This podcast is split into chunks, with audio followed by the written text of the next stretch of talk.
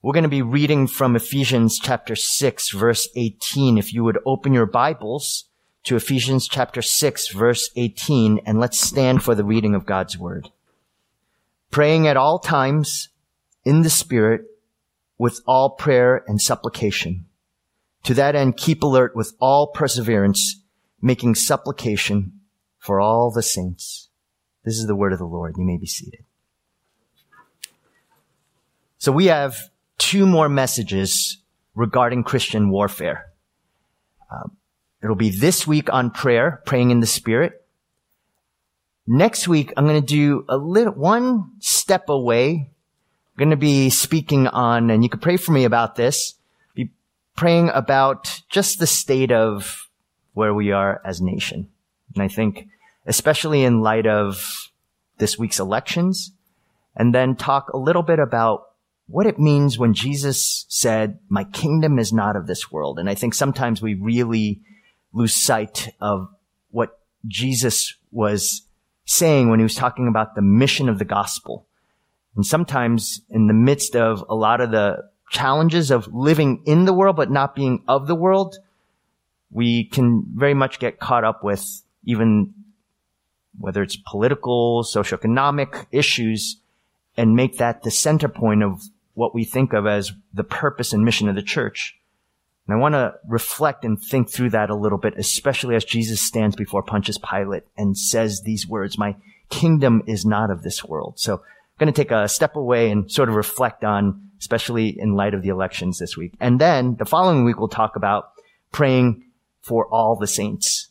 So prayer, kingdom, prayer. Okay. So just to give you a little bit of a, um, an update of where we're going in the next few weeks. And then after that, we're going to start a new series in, in the book of Galatians on uh, a series called Core Christianity. And we'll talk about what it is that we believe in as the gospel when we think and think through that, especially in light of biblical theology. And so what does the gospel mean as Paul speaks about it in Galatians? So again, that's sort of a roadmap for not just this year, but next year to come. But today we are talking about praying in the Spirit. And when we think about this last aspect of this Christian warfare perspective, it really is tempting to see prayer as another piece of armor. But I don't think it's a mistake that Paul doesn't mention prayer as a piece of armor. Paul does that very intentionally because he doesn't want us to think of prayer as a piece of armor that it isn't just a piece, but rather prayer is, is really meant to be the heart and the will and the desire when we put on each piece of armor.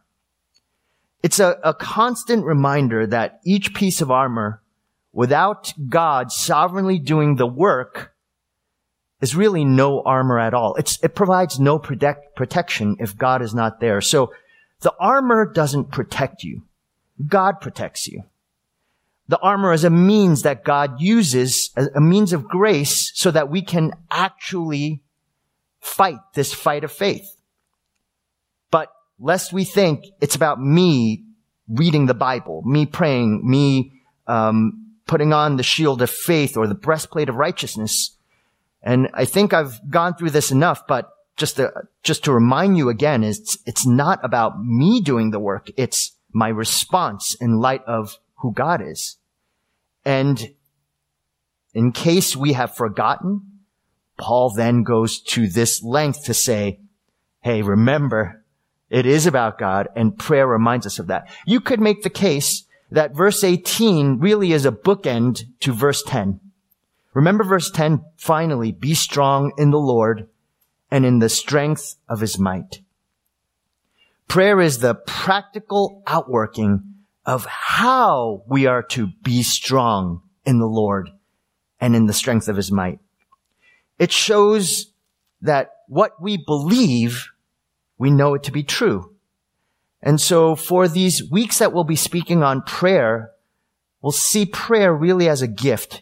And today we'll examine what it means to be praying in the Spirit by looking at prayer at all times, of all kinds, of all requests, and in the Spirit. So first let's look at prayer at all times in the Spirit. And I take that literally. I think Paul means it when he says pray at all times, meaning there's no wrong time to pray. Paul makes a very similar statement in 1 Thessalonians 5:17 when he calls us to pray without ceasing. In Philippians chapter 1 verse 4, Paul says that he is always in prayer for the church. So the question is this, is it possible to actually pray all the time without ceasing? I want to look at different ways that we pray without ceasing. First, it means that we pray in all moments. Paul says in this same letter in Ephesians 5:16, he says, making the most of every opportunity because the days are evil. Because we do believe that the days are evil, that there is a, a spiritual war, and also that Satan doesn't let up, we pray at all time, in all moments. We make the most of every opportunity to pray because we know we have to pray. Prayer is not left for times only when you come to church on Sunday or right after you have, as we talked about, we think of quiet time. We have that set time with God and then we say, okay, the rest of my day, I don't have to pray because I already prayed already. If you go to a prayer meeting, you might think that's the only time you need to pray, but every other time, I don't really need to pray. You might not even say, I don't need to pray, but by the fact that you don't pray at all times shows actually you think I don't need to pray. Prayer is not a, about a moment and then a fleeting moment and it's gone. There is really no inappropriate time for us to pray. Sometimes the Lord answers us when we cry out to Him for hours and on our knees and and with folded hands and bowed head. And those are certainly important ways to pray. But sometimes, as God shows Ezekiel, he answers prayer even in the stillness of a small voice, a moment of quiet. God speaks to us so clearly sometimes that it can almost sound like an audible voice. And I know many have heard, you might say, the voice of the Lord because there's such an intimacy with God that it almost sounds like God is talking to us. But this assumes that you're in a relationship with Him. And when you're in that relationship with Him, then communication is ongoing. There are also seasons of prayers, not just moments, but seasons. We tend to think that prayer comes in times of where, where things are at peace, times of joy and plenty. We also know that oftentimes, actually, when times are difficult, those are times we really begin to settle in into prayer. We, we really cry out to Him. But I wonder how many of us think this, that we can actually pray also even right after we have sinned. You know, we tend to think that prayer is during times of difficulty, suffering, which clearly many of us have experienced. That's when our hearts are stirred to pray. And when things are well, when you've heard good news, you give praise to God. But most of us have the most difficult time praying to God in the middle or right after deep, dark sin. Why is that? Because there's this tendency to think there's no way God would ever hear us. I think of someone like David. You know, he had some real blessings throughout his life. But as most of us know his story, and I'm so thankful for those stories, David lived a life also of deep, dark, hidden sin. Sins that any one of us, if we were to commit, we would be holding our head in shame. And who amongst us could think that we could come to God in prayer right after doing such evil deeds? You could see why David was so deaf to God that it took Nathan, the prophet coming to him, telling these stories. And even as Nathan is confronting him, he couldn't hear it because you get to a point when you're in the middle of dark sin that you think, as long as I can hide it within myself, I don't need to confront it. And the last one you want to come before in the middle of that is God. That's why it's so hard in the middle of a conflict to yield. Or when we are in the throes of darkness. It could be all sorts of immoralities. We just think God will never hear. But when we think of David and we think of the, just the, the darkness of his sin, the difference and distinctiveness between him and Saul was Saul just never got to a point where he realized I'm a sinner. But David, he recognized it. And so we hear those beautiful words from Psalm 51, David's confession. And we hear in chapter 51, verse 10, create in me a clean heart, O God. Renew a right spirit within me. Do you think God heard those words? Do you know in the middle of that psalm, actually towards the end, there's confidence that David has and his confidence right after this sin, when he finally confesses, he says this in Psalm 51, 17, same Psalm. A broken and contrite heart, O God, you will not despise. So David stands on this truth. The promise that God is a God who redeems, who knows the deepest, darkest secrets of your life. And he doesn't say to you, don't pray. Rather, he says, come, confess, repent, turn, and I will heal. I will forgive. What I love about praying in the Spirit at all times means that we can come to Him when we feel as though we shouldn't come to Him. We don't deserve to come to Him. In those moments, that's when you have to run to Him. And you have to realize that when all else turn away, turns away, God will never turn away. He will never leave you nor forsake you.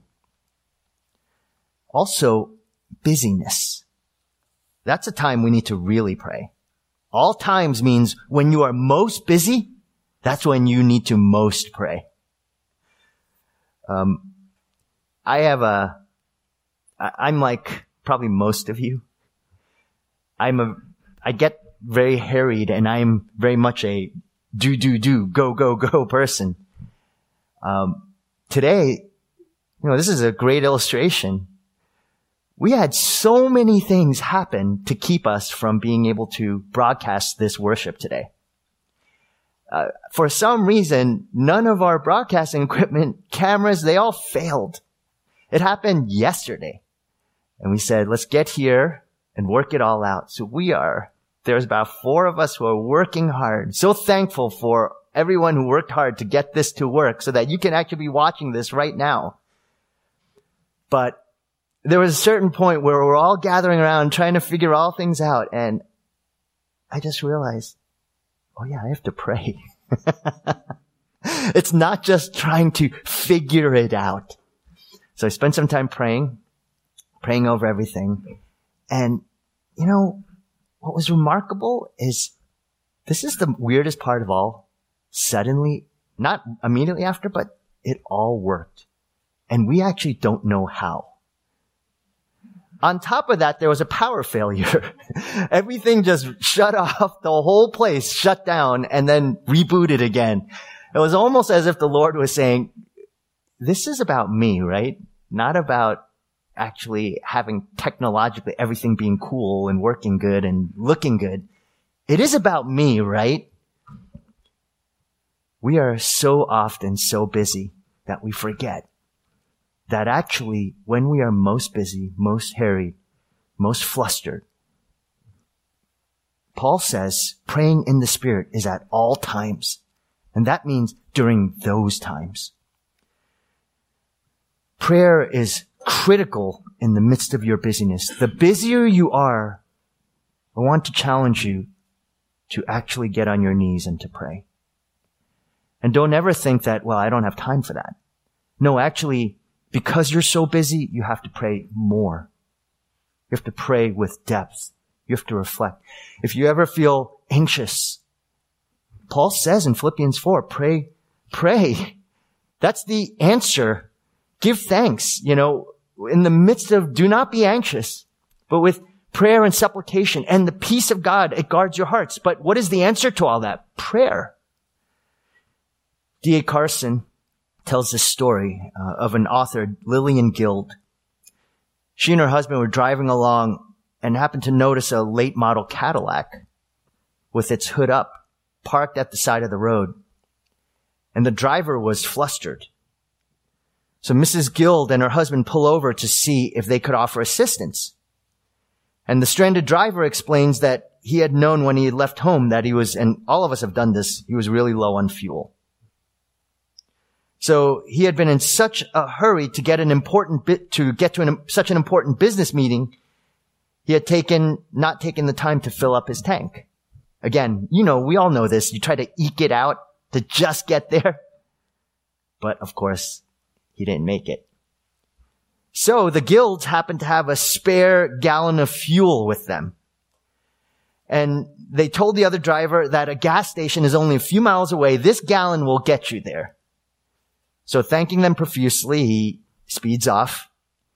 Twelve miles later, they see the same car. Hood popped up, stranded at the side of the road. And obviously this guy is more upset than ever. And what they pull over again and he's pathetically grateful. And as you can imagine, he tried to make it on that one gallon and didn't make it. And so he decides to skip the gas station, pressing on in the hope that that one gallon would get him there. And this is what D.A. Carson says. It is hard to believe anyone would be so stupid until we remember that that is exactly how many of us go about the business of Christian living.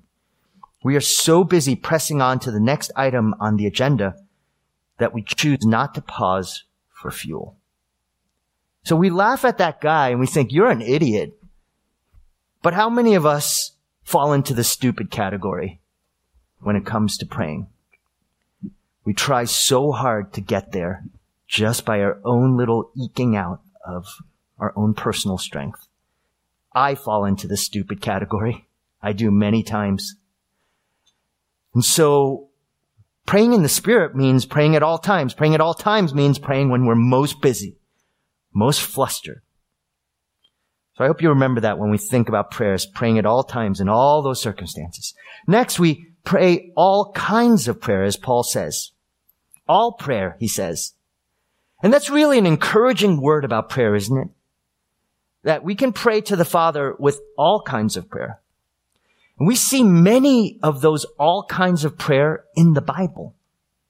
There's not just one means or one model of prayer. We might think of the Lord's Prayer as that model, but the Lord's Prayer, when Jesus said it, it's not, oh, you must always pray like that, but it's to have those facets of prayer in our context. But certainly we see in the Bible many types of prayer. We see Nehemiah praying. Remember how he prayed? In talking to the king of Persia. And how long were those prayers? One sentence. We saw that prayer. We saw Daniel's prayer with windows open, kneeling in his room three times a day. We see David's prayer of repentance as he fasts in prayer, interceding and praying, Oh God, if you should just spare this son being born. We see Hannah's prayer in the temple, weeping, weeping so much that the priest Levi thought, Eli, Eli, Eli thought, Eli, sorry, Eli, thought he was, she was drunk. I mean, I don't know what that prayer must have been like for Eli to think, she was drunk in prayer. One prayer that really stands out to me is Elijah's prayer on Mount Carmel because of the contrast. Because of the contrast. Now think about this. Because oftentimes we think the most godly prayer is the one where it's loudest, where you're slapping the ground and shouting and screaming and hitting something and yelling. But when you think about Elijah and the, the priests of Baal on Mount Carmel, and as they're crying out and they're slashing each other with swords and blood is pouring out and they're screaming and shouting and uh, Elijah is saying, pray louder because your God is not listening to you. He can't hear. He's deaf. You need to pray louder. And they're screaming and yelling all day.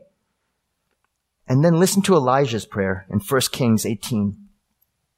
At the time of sacrifice, the prophet Elijah stepped forward and prayed, Lord, the God of Abraham, Isaac, and Israel, let it be known today that you are God in Israel and that I am your servant and have done all these things at your command. Answer me, Lord, answer me so these people will know that you, Lord, are God and that you are turning their, their hearts back again.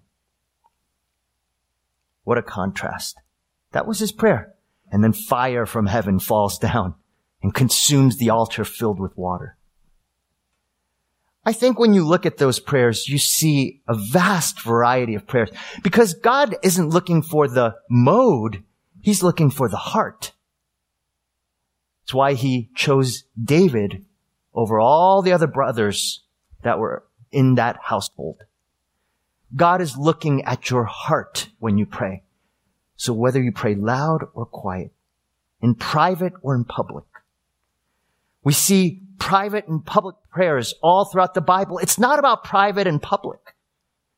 Because when Paul and Barnabas were about to go on their mission, the church surrounds them in a public prayer in Acts 13 and prays over them publicly. And they're all praying together. We see prayers in Acts 2 where it's completely public, but God is glorified as Peter prays. We also see private prayers throughout scripture. And so let us not think it's about public or private, loud or quiet. There are all kinds of prayers. You can pray long or short. And the long prayer can be godly or absolutely ungodly.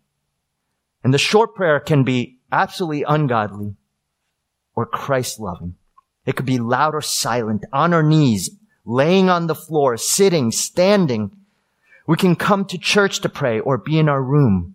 You can be on the BART surrounded by people and praying. You can be at the ocean watching the waves crashing. You can be on your honeymoon and praying. You can be in the delivery room awaiting the birth of your child. You can be awaiting surgery or removing a, having your tumor removed or even at your last breath, you could be praying. What a gift prayer is. And that's all because of Jesus and what he has done, which allows us to pray all kinds of prayers. So I think it's really a disservice to one another when we evaluate people's prayers based on time length or on whether they're quiet or loud. But instead, let us join together in prayer. Next, we could pray all requests. As Paul says, with all prayer and supplication. He's basically reiterating what Jesus had said about prayer in John 15, 7. If you abide in me and my words abide in you, ask whatever you wish and it will be given for you. And then also in Luke 11, 10 through 13, for everyone who asks receives and the one who seeks finds and to the one who knocks it will be opened. What father among you, if his son asks for a fish, will instead of a fish give him a serpent? Or if he asks for an egg, will give him a scorpion? If you then, who are evil, know how to give good gifts to your children, how much more will the Heavenly Father give the Holy Spirit to those who ask Him? We who are in Christ can ask for anything in prayer. But there is a critical condition upon which we ask for prayer. Do you notice the conditions? If you look at John 15, 7, we must abide in him. What's the condition of Luke 11? We must be his children. We actually have to be his children and he our father. I think I can speak for most parents that generally good parents love to give gifts to their children. But when their children receive the gift and care nothing for the parent, it really doesn't make any parent feel so good. I think that's, I think I can speak generally for most parents that giving gifts and the child just dismissing the parent and only caring about the gift, that always makes a parent feel pretty bad. Well, how much more God our Father? If we don't care for Him, His glory, His fame, His reputation, His renown, if all we care about is what we get, we become so self-centered about what we obtain, then we are no different than someone who does not know Christ. Because that's how a non-Christian responds to God. They don't care about God. They only care about what they get. And when they don't get it, they don't care about God. If we only turn to God when we need something, then we won't ever understand at all when someone when sometimes God does answer no. Now listen to that again. If we only come to God when we need something, then when sometimes God says no, we will never understand it. And sometimes God does say no. And how you respond to God and how you come to Him with saying, Lord, I don't, as much as I want this job, I actually care about your renown more than the job. And so therefore, if you say no, I trust you. It's hard. It's hard to hear that no, but you still believe God is sovereignly looking out for your good, your best. And there's no doubt about that in the end, even though there's a, a hurt, a rejection, rejection of a friend, of a person, perhaps someone you're actually interested in and having a relationship with and the no comes out. You trust God and His plans more than anything else. So we have to be so deeply satisfied with Him that that no is something we see as from the Lord. Paul saw that himself. He remembered that when he cried out, you know, Lord, remove this thorn in the flesh from me. Remember the Lord's Prayer? The Lord's Prayer has this same idea it says, thy kingdom come, thy will be done on earth as it is in heaven. Remember that part in the Lord's Prayer? What's the next part? Give us this day our daily bread. What comes first? The give us this day or the thy kingdom come, thy will be done? Obviously it's the thy kingdom come, thy will be done part first. That's the same idea as if you remain in me and my words remain in you, ask whatever you wish and it'll be given you. It's, if you are living in accordance with my will, then ask whatever you wish and it will be given you. Thy kingdom come, thy will be done. Give us this day our daily bread. But if you're asking, give me this, Lord, and then whatever it is, it's, oh, only when the answer is in the affirmative, then God is to be praised. But if it's no, it's, God, why did you do this to me? Why didn't you answer me? I deserve more. Well, that heart says you don't actually believe thy kingdom come, thy will be done. You're not acting like a child who has a loving father. You're acting like a servant, a slave. That's orphan language. And so sometimes that means we will get the job we're, we're interviewing for and sometimes we won't. Sometimes we will receive healing and sometimes we won't. Sometimes the loved one that we're praying for will receive healing, sometimes not. Uh, you know that Echo prayer app? I, um, I just restarted it because I wanted, they didn't used to have the group function, actually. And, um, so I haven't opened it in a while. I actually had an old phone and I downloaded there and then I restarted it, started the group app so that we can do it together. But when I opened it under the My Prayer section, I had some prayers. And this was from about four or five years ago. And in them, there were prayers for many of the people in our church, loved ones. And in that, in that list, about five of them, three of them died. And I was looking at that. It just was so striking to me that I, I was thinking, we were praying for these people, and three of the people died, two of the people lived. And I just thought, Lord, I trust you. We've had to pray this prayer. You know, this was about four years ago that I opened that up. So you can imagine who are the people that I'm thinking about. And when I think about that, I just think, thy kingdom come, thy will be done on earth as it is in heaven. Do we believe that? You only believe that if you know God is faithful. You've seen him work. Paul says this when he prayed, Oh God, please take this thorn in the flesh away from me. And Jesus says to him in 2 Corinthians 12, 9, we hear the answer, my grace is sufficient for you, Paul. For my power is made perfect in your weakness. You have a choice. When you pray and you don't receive the answer you receive, will you walk away pouting, self-pitying, sighing because you didn't get what you want? Or will you continue to pray because you know that that answer that you received is Jesus' grace that is sufficient for you because he cares for you, loves you. And though darkness might come, it will not be there forever when you are in Christ and you live for his renown, there is not a thing you need to be afraid of asking for. You can ask for anything, the simplest of requests. Sometimes he answers them. Oh Lord, please help my baby to sleep tonight. Please help me, oh Lord, as I'm putting this IKEA furniture together to put, get it all working right. Please, oh Lord, help this camera to work today so we can have worship. Remember, I remember when we were, um, we prayed, oh Lord, please let it not rain on Easter. so that we could have our Easter celebration outside and it was pouring that day. oh Lord, please, Lord, get the system going because George Lehman is here preaching and he's not the loudest of speakers and all the power was gone and he, everyone to crowd around. God wants to show us great and mighty things sometimes by saying no. He wants to show us, though sometimes when we ask for daily bread, he will give it.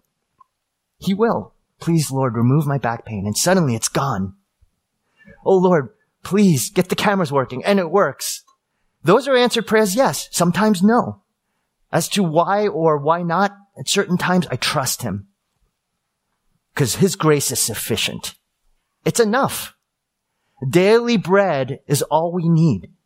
And remember that Jesus says, only pray for daily bread. Don't ask, don't be like the Israelites who went out, you know, gathering manna and God says, just one. You only gather enough for one day and that's it. Cause that's what Jesus was thinking about when he said this. And people of Israel, they, they said, Oh, I'm going to store enough. I'm going to get, I'm going to hoard it all. And then it all rots away. Because what happens when you store it for yourself? You become that rich fool who hoards and God says, you fool, I will take you tonight. You think you can hoard for yourself everything? You think your wealth is all for you and not to be used for God's kingdom and glory? I will take it away tonight. But we have a gracious Heavenly Father who loves giving. But you gotta ask and you will receive.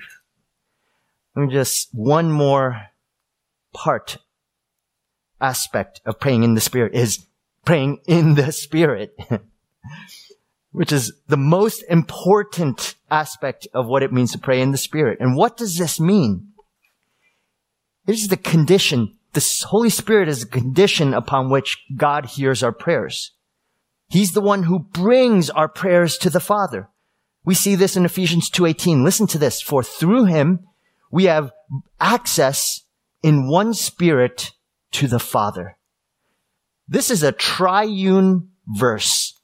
Through Christ, we have access in one spirit to the Father.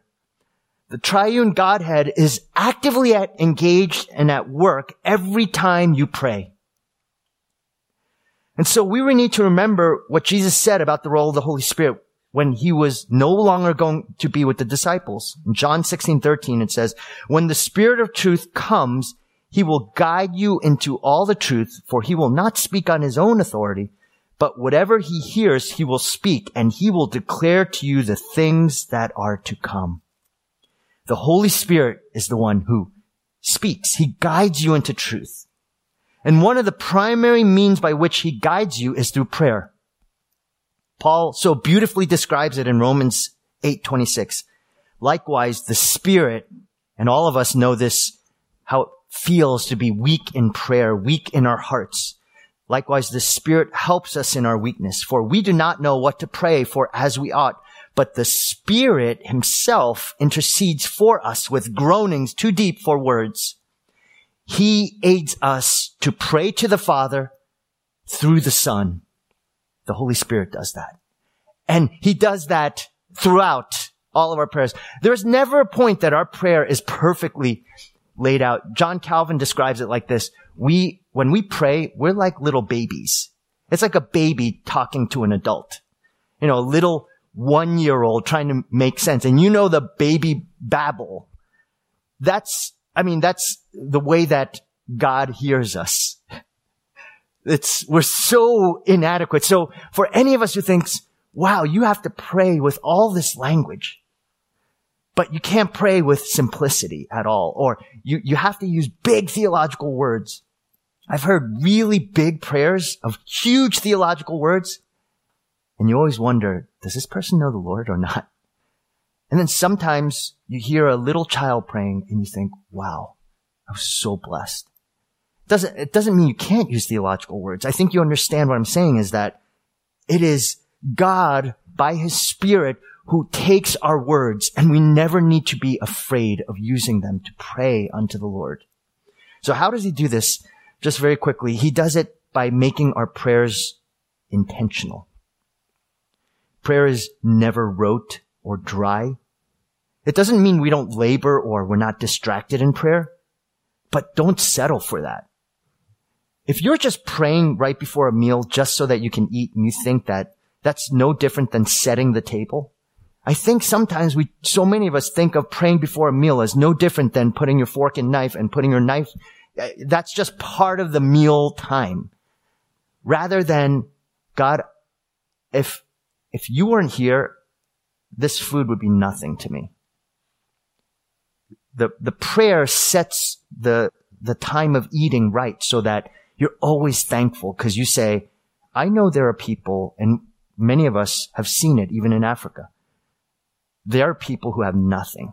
I don't deserve this, but you provided this for me. Once prayer becomes rote, like a, a an obli- obligatory act or some sort of ritual that we do to somehow be superstitious about things, as if to say that's what a true Christian is, to pray before your meal. No. May I say something uh, stark, which is don't pray before your meal at all if you're going to make it a ritual. God, he detests it according to Isaiah 58. So if you're going to if you're going to pray ritualistically as though somehow it's some little pattern before a meal, then don't pray that prayer. Just go and eat. Because that's actually worse but if you're going to pray before a meal, pray with your heart. Even if it takes a little bit. Even if you have to sit there and wait. And everyone's going, well, why isn't he praying? Because you're trying to say, Lord, I, right now I'm distracted. I need to take a moment to settle my heart. Don't begin worship with prayer just because that's how every, it's supposed to be that way. Do you understand the point? Praying in the Spirit means there has to be an intentionality of actually wanting to know God, wanting to be with Him, wanting to communicate with Him, wanting to be in relationship with Him, wanting to thank Him. Prayer also has to be overflowing. And this is what I mean by this. One person said, pray until you pray. And for those of you who pray, you know what that means. Pray until you pray. Cause usually when you start praying, you know that you're distracted. Like there are all these thoughts and, you, but you're trying, you're getting. And sometimes praying till you're praying means you pray five minutes, one minute. Sometimes praying till you're praying means you pray two hours. Because that first hour is you're still distracted. Or that first 30 minutes, you're still distracted. And then suddenly it's as if the dam broke and the spirit just, he's, He does what we hear in Romans 8:26. He intercedes with groanings and suddenly you're praying and you're it's just it's just flowing out of you. Jesus says this in Luke 6:45. The good person out of the good treasure of his heart produces good and the evil person out of his evil treasure produces evil for out of the abundance of the heart his mouth speaks. I want to focus on the first part. We usually focus on the second part, but the first part's important. The good person out of the good treasure of his heart produces good.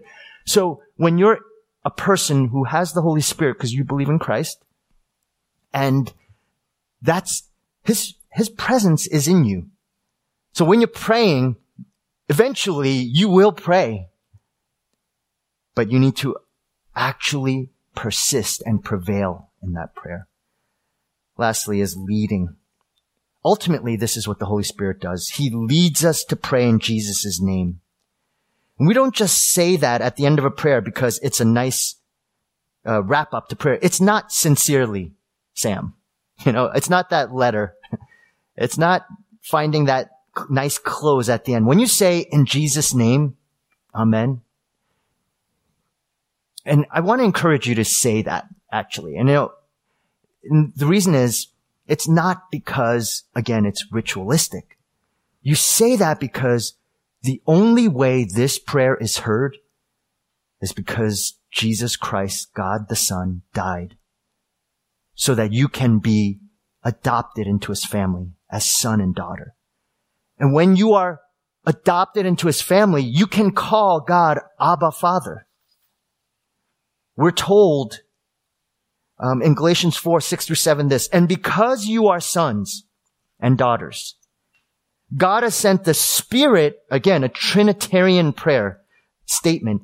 God has sent the Spirit of His Son into our hearts, crying, Abba, Father.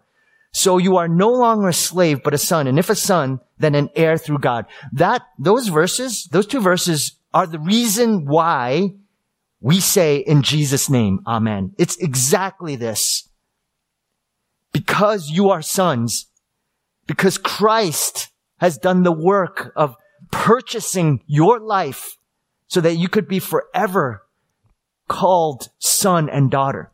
And now you can cry out to him, Abba Father. You can call him Father. You can say, ask whatever you wish and it'll be given you. And you're no longer a slave, but a son and an heir.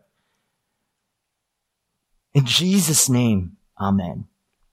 Do you see why you say in Jesus' name? And those are precious words. You're always saying it's a gospel close. It's a gospel cry. It's saying, Oh God, hear my prayer on the basis of what your son did. And now I am your child. So hear my prayer in Jesus name. That's what in Jesus name means. May it not be just some nice conclusion to a story. May it be confidence.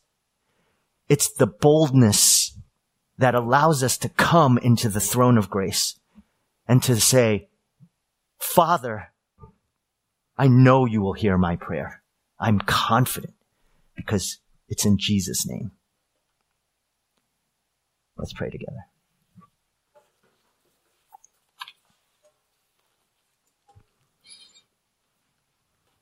Father, we believe with all of our hearts that the sole reason you hear our prayers is because your son took our place. Not just on the cross, but on it, really to bear the punishment of hell. And he didn't just take our place. He gives us and credits us with his righteousness. And it is that righteousness that gives us the power and the freedom to now be able to address you, O God, as Father. And on that basis, by your Holy Spirit who brings our prayers to you, you not only hear our prayers, you love to answer them. You love to hear them. You will always hear our prayers. We trust you, Lord. Regardless of the answer, sometimes it will be yes, sometimes it will be no. But we thank you that we can pray for parking spaces. We can pray for a good night's rest for a child. We can pray for healing from an illness, good result on a test. We can pray for all sorts of things. There is nothing that you say we should not pray for. But what you do ask of us is that we trust you with the result. Because we can believe that first you will always act upon your glory and your renown, which we want and we know that when that happens, our greatest ultimate desire is fulfilled. We believe that. And then secondly, we know when that is true, that you will always do what is best for us, what is most loving, what is ultimately most glorifying to you, which will satisfy our souls completely. So we submit our wills, our desires. Thy kingdom come, thy will be done on earth as it is in heaven. Give us this day our daily bread. In Jesus' name we pray. Amen.